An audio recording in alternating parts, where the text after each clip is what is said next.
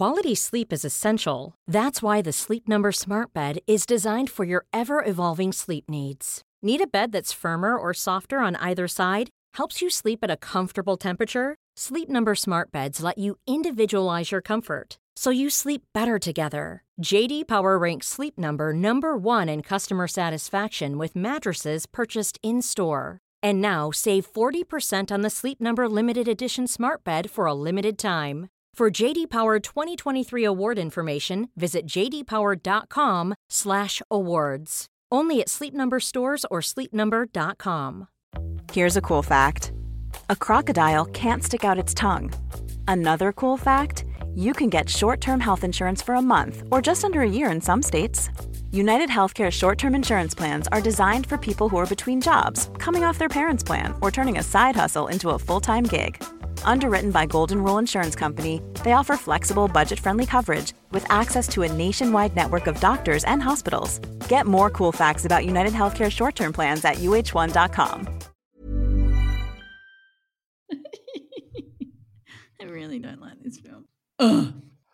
This podcast may contain adult themes, strong language, and stupid health advice. Listener discretion is advised.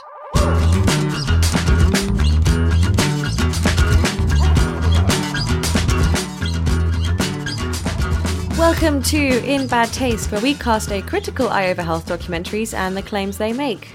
I am your even more reluctant host, registered nutritionist Pixie Turner. and I'm cardiothoracic surgeon Dr. Nikki Stamp. We are over this film, well and truly. Actually, look, to be honest, we have been over this since the beginning. We didn't, you know, we never really loved it. Uh, but this week, it is our final episode on What the Hell, thankfully, because it's been an experience and not necessarily a good one. No, it's been painful. It's been very painful. And so, for our last episode on What the Health, we're going to talk a bit about why this film has been watched by so many people and is cited mm-hmm. by so many people as the reason why they go vegan. Because you can probably tell by now, it's heavy on bullshit and very light on the science. Yeah, and we also thought that this was a good opportunity to, to, to discuss why we get sucked in by these things and perhaps give you some of our very finely tuned cynicism that you can use to critically ap- appraise the things that you hear so that you don't turn into your annoying aunt or the dude at work who incessantly tells you about their diet that they learned from a documentary because nobody wants to be that person. You you really don't. Please don't be that person. yeah, otherwise we'll end up talking about you on the podcast. That'd be bad. Yeah. All right. Look, I'm no fan of industry sponsorship. No. But during the course of this movie, Kip acts like he's uncovered some great secret, some kind of conspiracy. he Googled and found this information about the various various different groups, various different organizations and companies who sponsor various health organizations. Yeah, it's a problem. I don't deny that. It is a problem. Mm-hmm. It's a problem here in the UK sometimes as well, but it's not a conspiracy in that sense. That information is publicly available. Mm, mm. No, absolutely. And I actually think that it's a good thing that he can find that information so easily because I think that that means that we're, you know, that they're disclosing it. It's very out in the open. That doesn't as we've just said, it doesn't erase the fact that there are relationships between um, food, the food industry, and uh, charities and, and medical research and nutrition research. We know that that's a problem. You know, we talked a lot about this with Fed Up to the point where we got two experts, uh, Emma and Jenny, who talked about uh, the way the food lobby can influence uh, guideline development or research. Uh, and particularly looking at the situation outside of the United States, because again, this is another United States made documentary. It talks very specifically about food lobby efforts in the United States, which, as we found out when we were filming, um, when we were talking about, sorry, Fed Up, that you know there is some slight differences here and there. I mean, we we fully acknowledge that you, know, we would like to see, if not transparency, a bit more, I suppose, being removed, uh, not being able to have that mm-hmm. influence. Mm, yeah. Um, even if you look at it from a day to day basis, we know that food marketing, product placement, all those kinds of things have a role in influencing what we eat and not necessarily in a good way. Although I didn't really know this, but Emma Beckett pointed this out that there's actually food lobbies for quote unquote healthy foods. There's a vegetable lobby, there's a mm-hmm. bean lobby, all those kinds of things. I think that these are these are all valid points, but I don't think the way, as you mentioned, Pixie, that the the way they are the way they're talking about it in this film, I don't think it's some great secret that Kip has gone and under, un, uncovered either. I would prefer, though, to see this discussion had by someone who has a bit of knowledge on the situation, who can talk about it intelligently and from an educated uh, perspective, uh, and come or suggest to some reasonable, I suppose, solution to this problem. Because you know, right? Yeah, we, we kind of need that. We need the food industry. They they they feed us. One, uh, two. You know, they do support research, and we actually need money to conduct research to get answers to these things. So I, I again, yeah, we, we're not we're not on board with you know quote unquote big food here by any stretch of the imagination. But I don't think we should be giving Kip you know the Nobel Peace Prize for uncovering a conspiracy theory that really doesn't exist. No, and instead of any kind of rational discussion, what we get is Kip going to the receptionists at these various institutes we've mentioned in previous episodes. He goes up to the receptionist in person saying, mm. quote, we have to speak to someone in person. There's millions of people dying from the foods they're recommending people eat. And I just, I mean, it's just so ridiculous. How the fuck do you think anyone is going to take you seriously if that's what you come up with when you go and see these people? Of course, they all decline to speak to you, Kip. I would also say no thanks if someone came up to my doorstep spouting that shit. I'd be like, okay, slow down, go home, have a nap just chill. This isn't a conspiracy. Like take like take off your tinfoil hat and have a nap. Do you know the other thing that they implied, and this again, common fodder for these films is uh, doctors and big pharma, and we're going to come to doctors in a little while because there's a lot in this film. But doctors and big pharma and hospitals and making money, and again, we just we just need to be very mindful here that we're talking about a very a very different health system uh, in the United States to what we have in Australia, to what we have in the UK. I think probably what we have in most of the rest of the world. Um, in that, you know, Australia and the UK, we're very fortunate. We have socialized medicine and we are bloody grateful for it, let me tell you right now. But, you know, they, they, they make this implication that the reason that doctors aren't aren't participating in prevention or you know have a vested interest in us all continuing to eat meat and dairy and eggs and anything else that's bad for us is that we're making money and they have this horrific scene where Kip has obviously harassed someone who folded and agreed to an interview with them. And it sounded like it was a surgeon, I believe. And mm-hmm. then the hospital representative, I'm assuming the hospital media or communications department, get wind of this and pull the pin as they should.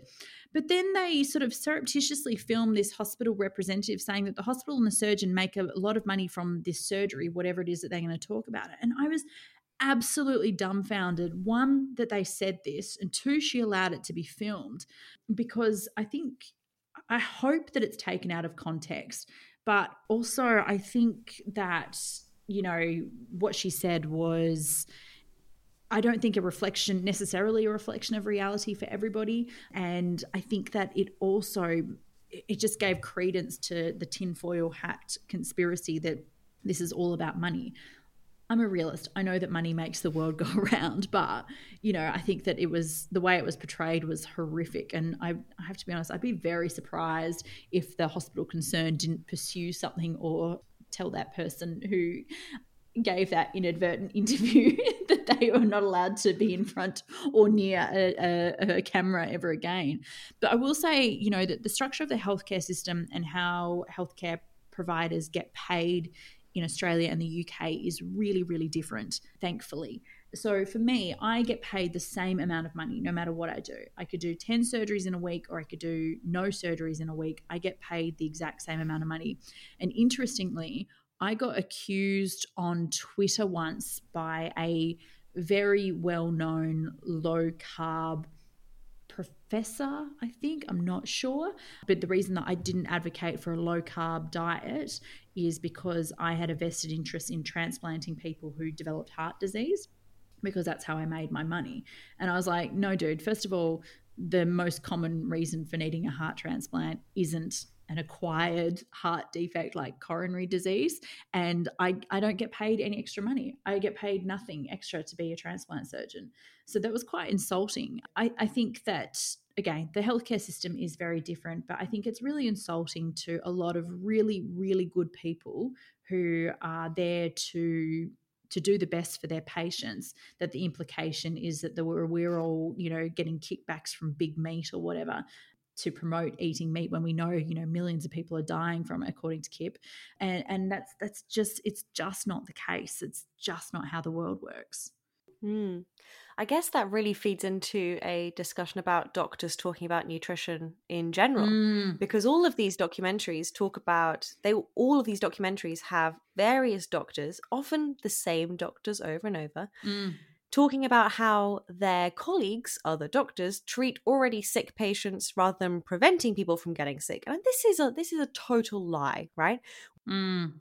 We have really good screening programs, prevention programs. We have in the UK on the NHS pre-diabetes programs that we that we enroll people on when they have pre-diabetes to try and prevent them from ending up with type 2 diabetes.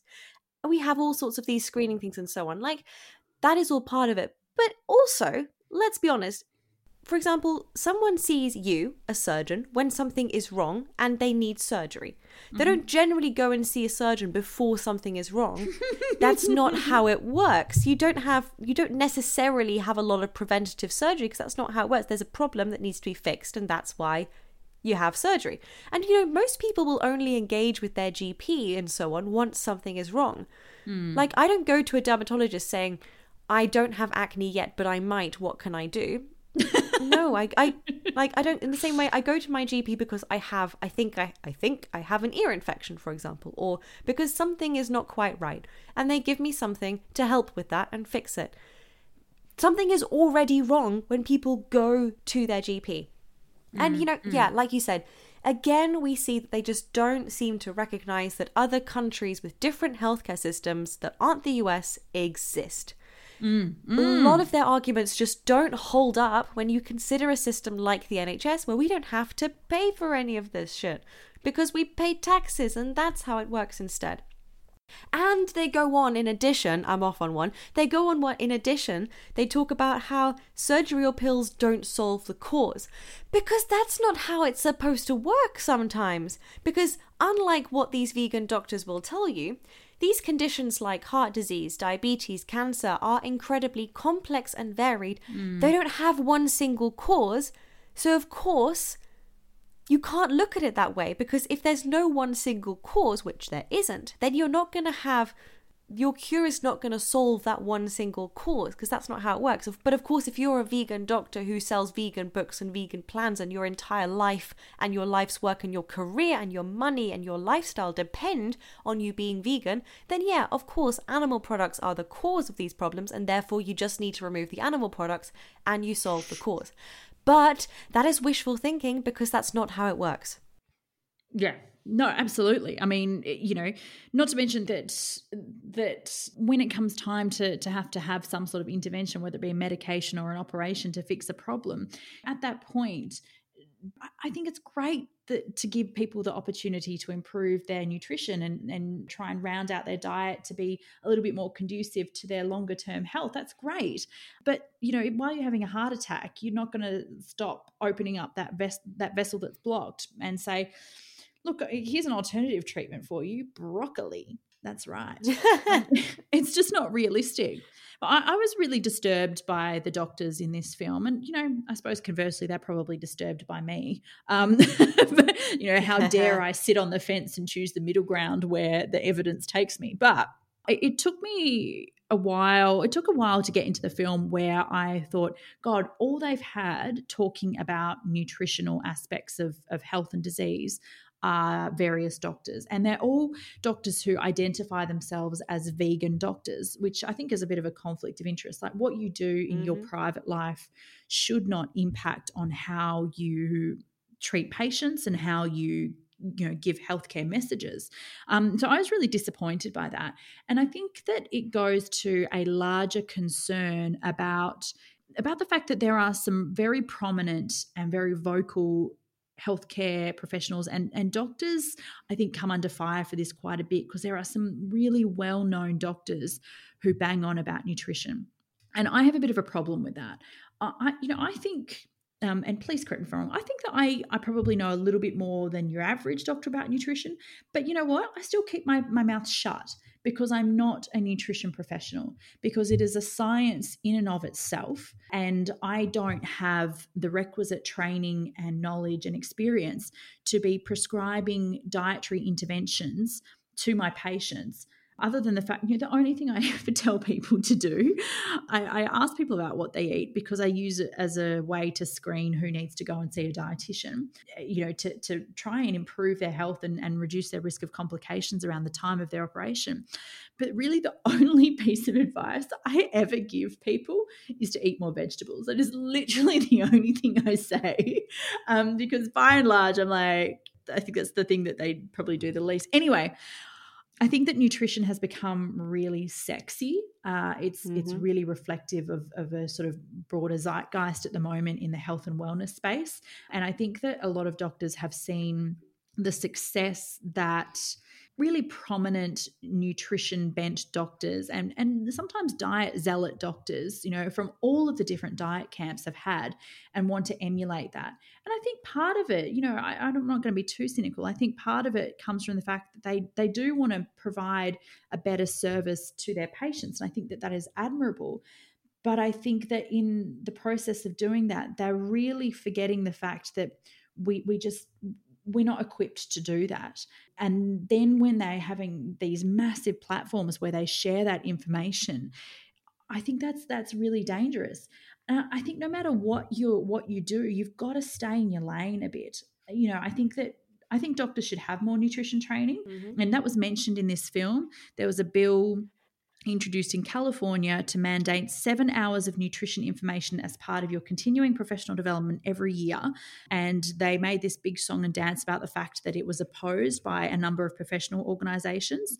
Um, and I went and found out about this bill and why it was opposed and, and what happened to it. So the bill was actually passed unanimously by both houses of, of, of the government in California. And the bill was actually not looking at training our medical students in nutrition where that training is actually needed. As I said, it was it was going to be introduced to all physicians, no matter what they do.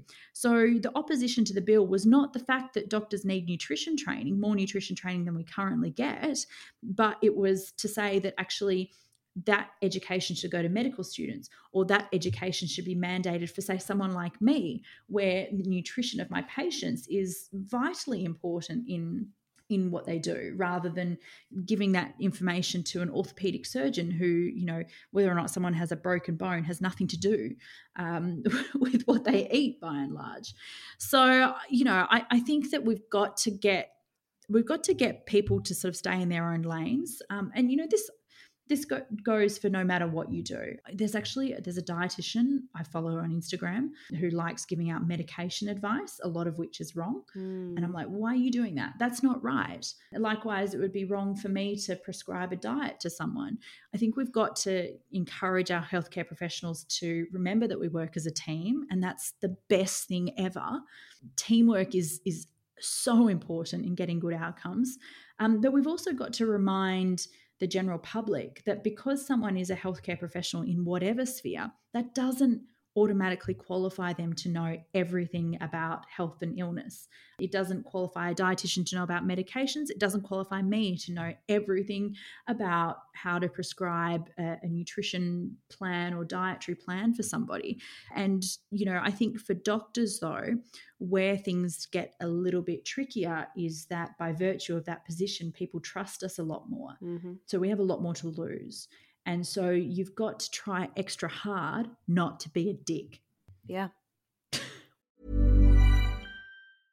Hey, I'm Ryan Reynolds. At Mint Mobile, we like to do the opposite of what Big Wireless does. They charge you a lot, we charge you a little. So naturally, when they announced they'd be raising their prices due to inflation, we decided to deflate our prices due to not hating you.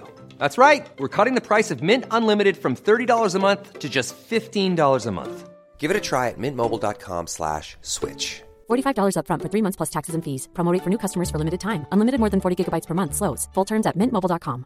Quality sleep is essential. That's why the Sleep Number Smart Bed is designed for your ever evolving sleep needs. Need a bed that's firmer or softer on either side? Helps you sleep at a comfortable temperature? Sleep Number Smart Beds let you individualize your comfort so you sleep better together. JD Power ranks Sleep Number number 1 in customer satisfaction with mattresses purchased in-store. And now save 40% on the Sleep Number limited edition Smart Bed for a limited time. For JD Power 2023 award information, visit jdpower.com/awards. Only at Sleep Number stores or sleepnumber.com.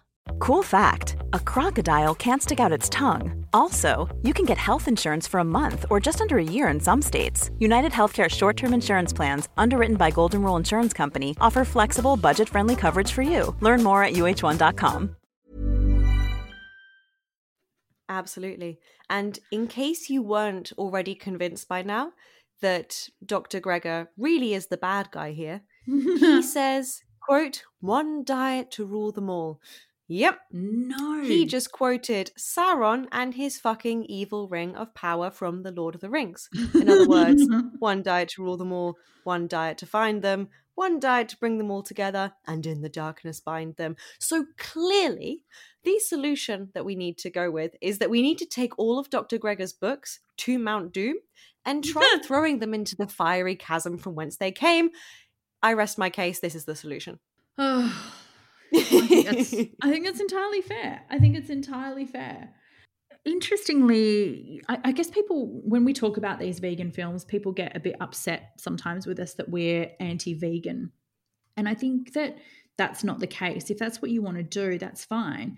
And we were talking about this earlier that people people don't just go vegan to prevent heart disease or cancer, etc cetera, et cetera. That's not really the reason most people are pursuing that as a choice. No, I think it's very fair to say that the majority of vegans go vegan because of things like animal welfare and ethics. Mm-hmm. These are these tend to be the fundamental reasons why most people go vegan.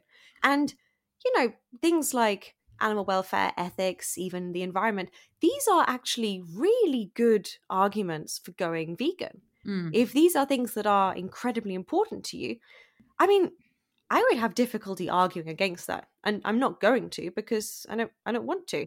Yeah. But we spend so little time with this.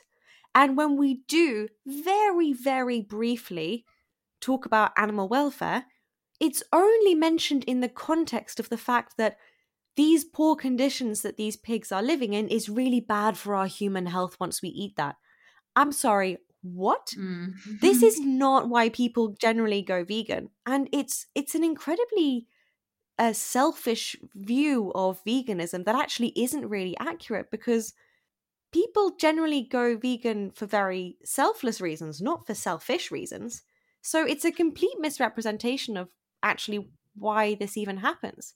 And I to be honest, I did black out for a few minutes during this section and then when I started concentrating again, all I could I could just hear them comparing salmonella to 9/11.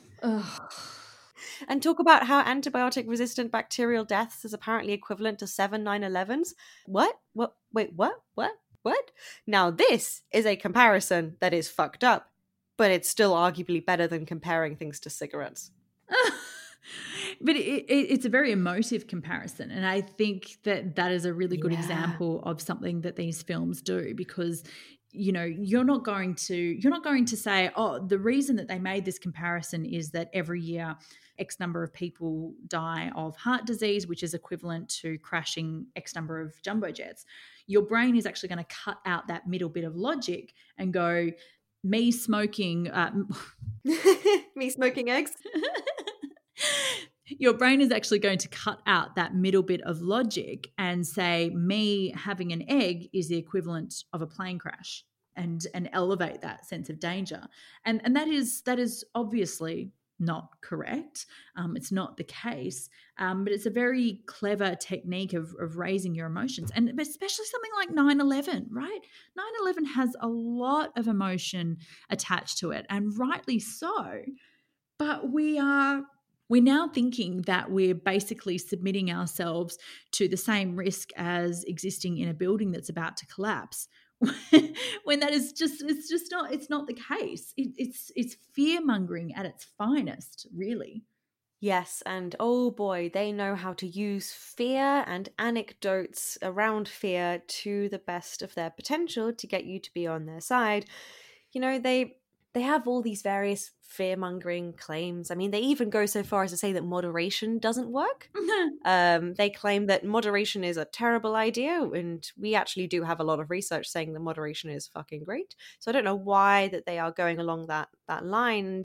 You know, they're also adding to that narrative about if you feel crap when you're vegan, it's because you're doing it wrong. So a lot of blame there as well, a lot of fear, a lot of Mm. blame, and a lot of anecdotes in the sense that we always get a couple of individuals, and we haven't really talked about them so much here. no We only mentioned them briefly. There are a couple of poor souls who are always struggling, don't know what to do, generally eat pretty badly. And then some some white savior complex idiot comes along like Kip and says, "Let's make some drastic changes to your diet by making you go vegan." When actually small changes would just be as beneficial whilst also being more sustainable. But it actually is even worse. What I didn't realize the first time I watched this, but I did this time, is that these lay people they follow, they go to the True North Health Center. Do you remember that place? Because we spoke about it last month. It's the water fasting place, which means that these people were sent to water fast and then eat vegan. No! What? No, don't do that! Mm, and that was very conveniently glossed over, uh, isn't it? It's it's very conveniently glossed over because I didn't pick up on it. You pointed it out to me because I, I think there's probably another point in the film where I was like, can't do this anymore. My brain shut down as like a protective mechanism. Um, so that I didn't have to keep watching it. But yeah, it, it's the anecdote thing is is very strong. It's used really commonly, but they see these people after like two weeks after they've you know instigated this massive lifestyle change, um, and you know we know that when it comes to you know reducing your risk or improving your quality of life, it's going to take a lot longer than that.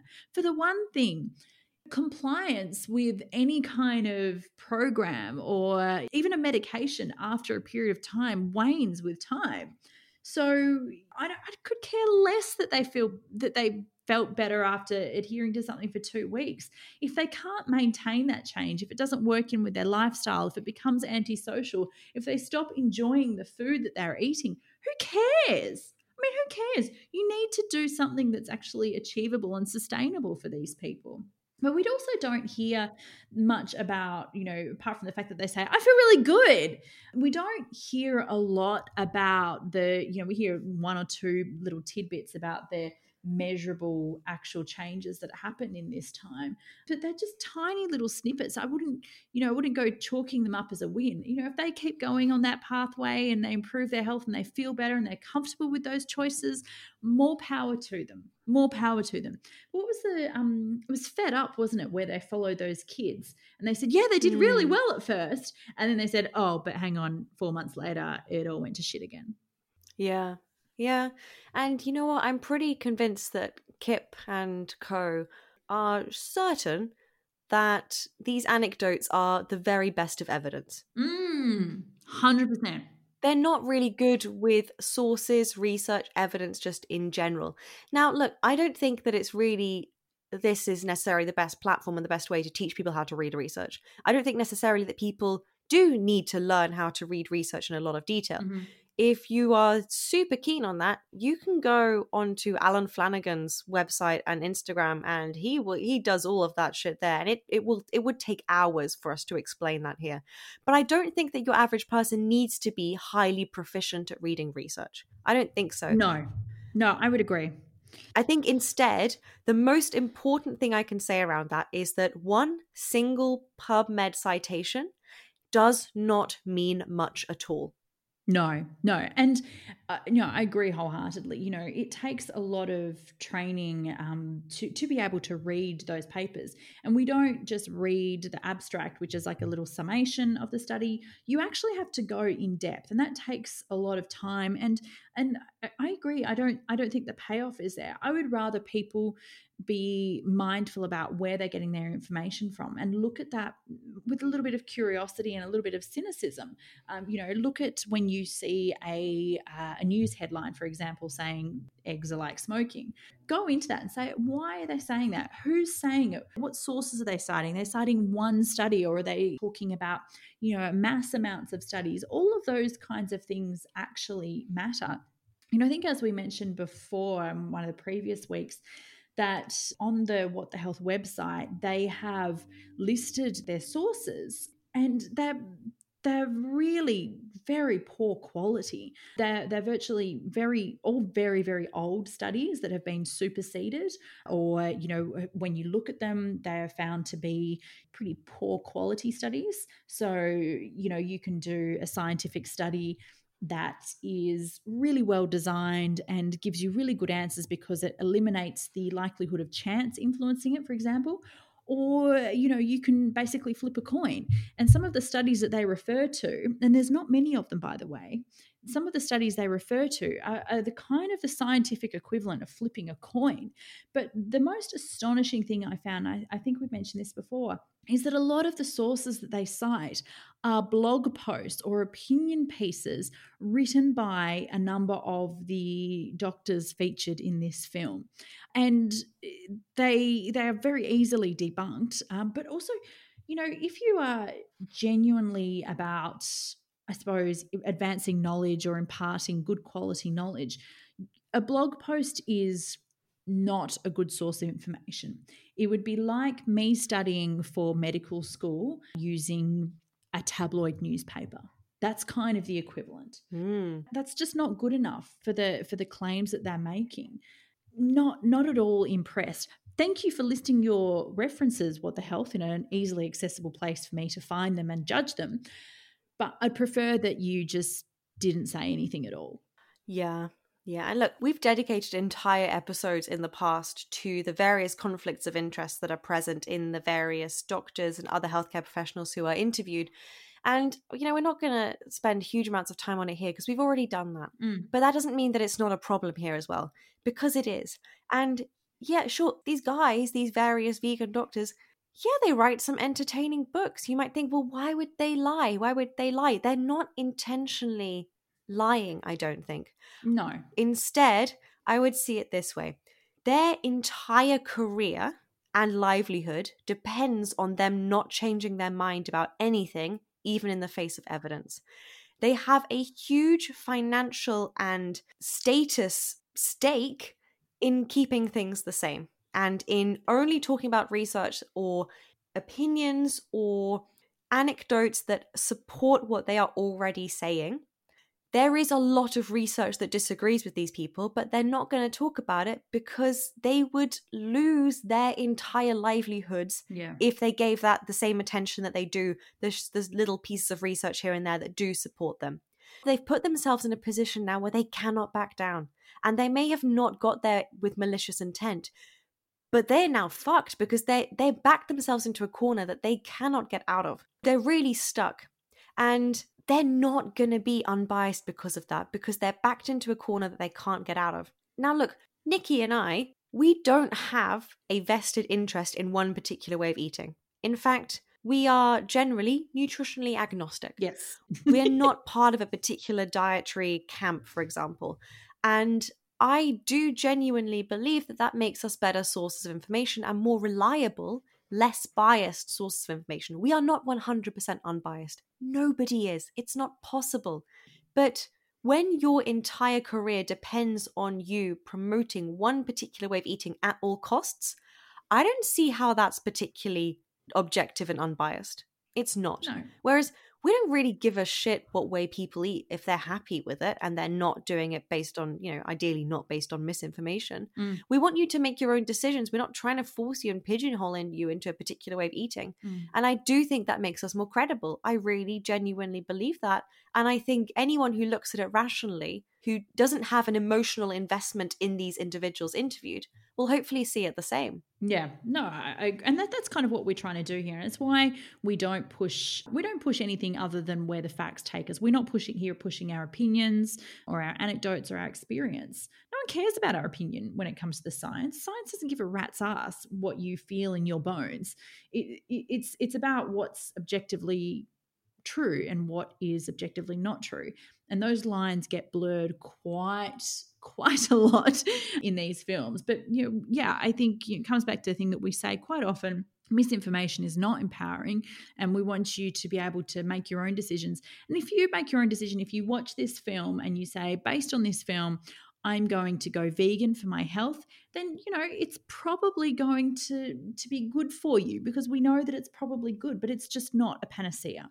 And I think that if you're making those decisions based on the fear that these kinds of films bring to you, then that's bad. That being said, you know, we we do draw the line at making absolute nonsense claims like curing cancer because that's not just your choice, that's actually potentially risking your life. So, not a big fan of that hmm. But you know just just think critically about what you're seeing in these places And who's saying it? Think critically about, well, why would this person say this? Mm. Do they have a financial interest in in saying this? And Mm. we genuinely don't. Like we really, really don't. And that's exactly why we wanted to do this. Yeah. And we are not telling you to go vegan. We're also not telling you to eat meat. We're not really telling you what to eat at all because, like I said before, we are not here to do that. We're not here to tell you what to eat. We are presenting you with the arguments, the facts, the research. It's up to you. You eat whatever the fuck you want. Seriously. yeah I'm not going to come and chase you up and be like, Are you eating your cheese? I don't care. Unless you pay me to look at what you're eating, I don't care. That's all. So, At the end of this entire documentary, Kip decides to go vegan. He decides to go vegan because of the negative effects of meat on the various communities and animals and individuals. So he's making an ethical decision with health as a potential beneficial side effect of that. What the fuck was the last 90 minutes about? Why did we bother? Fuck this. I'm out. I'm never watching this again. I'm, horrified that I watched it one time. Yeah, I, I, I struggle. I really struggle. I really struggle. I know I've said this repeatedly, but I found this film really hard to watch because it was just such nonsense. It was such word vomit, incoherent, inconsistent, inaccurate nonsense. I feel like these films actually do vegetarian and veganism and plant based diets disservice they do. You're absolutely right. They really do.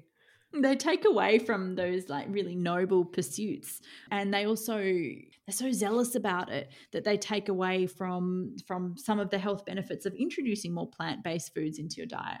But yeah i found this so hard to watch and i think also coming off the back of unwell where you know there were some really amusing funny entertaining parts and this was just i mean this was at times like shooting me with a tranquilizer dart because it was just so rubbish like I said, my brain just went into protective mode, shut down, so I didn't have to hear it.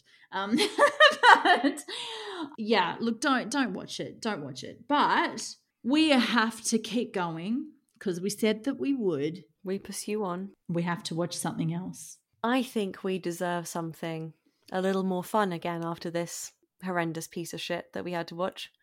Or as I described on Instagram the other day, this absolute wank stain of a documentary. Yes, yes, we do. I stand by that. We next up, we are going to watch The Goop Lab, which I actually haven't seen yet, and I think this will be interesting, partly because it just is a bit wild, it'll be a bit fun, still ridiculous. And they recently commissioned season two, so I feel it's about time we get in on season one so that we can then potentially, maybe next year, get in on season two. Yeah, I am looking forward to this. I feel like, yeah, we definitely deserve a break. I think that there's going to be some fun, different, interesting topics for us to chat about. And, you know, who doesn't love taking a dig at Goop? It's it's awesome. It's great fun. It's like shooting fish in a barrel. Yes, exactly. That's what I was going to say. It's so easy. oh god anyway let us know what you think about what the health uh, but in the meantime please don't forget to leave us a five star rating this will help push us up the charts and then that's how people will find us. And honestly sometimes i look at the people who are above us on the charts and i'm like are you are you joking? Are you serious? Um, mm-hmm. we basically have the what the health is of the world. So please push us up past past them so people can find us. And if you have any questions or comments you can get in contact with us on email in bad taste podcast at gmail.com uh, we really, really love hearing from you. So please don't hesitate to drop us a line. Uh, as always, you can always come and see us on our socials where we talk about this kind of stuff all the time. And we actually give you good general health information that has nothing to do with stupid documentaries. Pixie is at Pixie Nutrition and I am at Dr. Nikki Stamp. And as always, we will leave you some references and some really good quality links in the show notes for you. Oh, it's done. We're finished. Oh. We never have to do this again. We're free. What a relief. So, next time, it's all about the goopy shit. We'll see you there. Bye. Bye.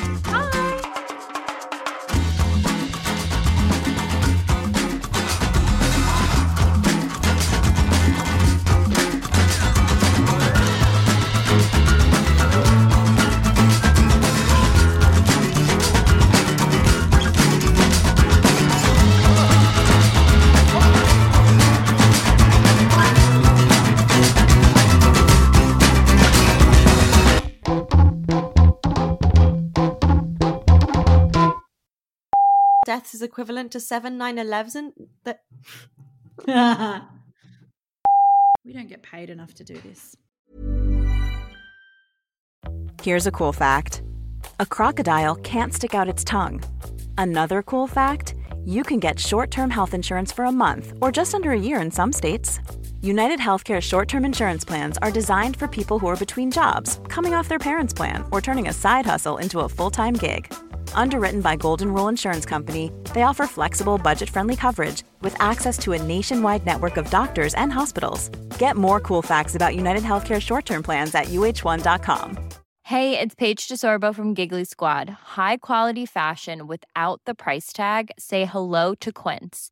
I'm snagging high end essentials like cozy cashmere sweaters, sleek leather jackets, fine jewelry, and so much more. With Quince being 50 to 80% less than similar brands. And they partner with factories that prioritize safe, ethical, and responsible manufacturing. I love that. Luxury quality within reach. Go to quince.com slash style to get free shipping and 365 day returns on your next order. Quince.com slash style.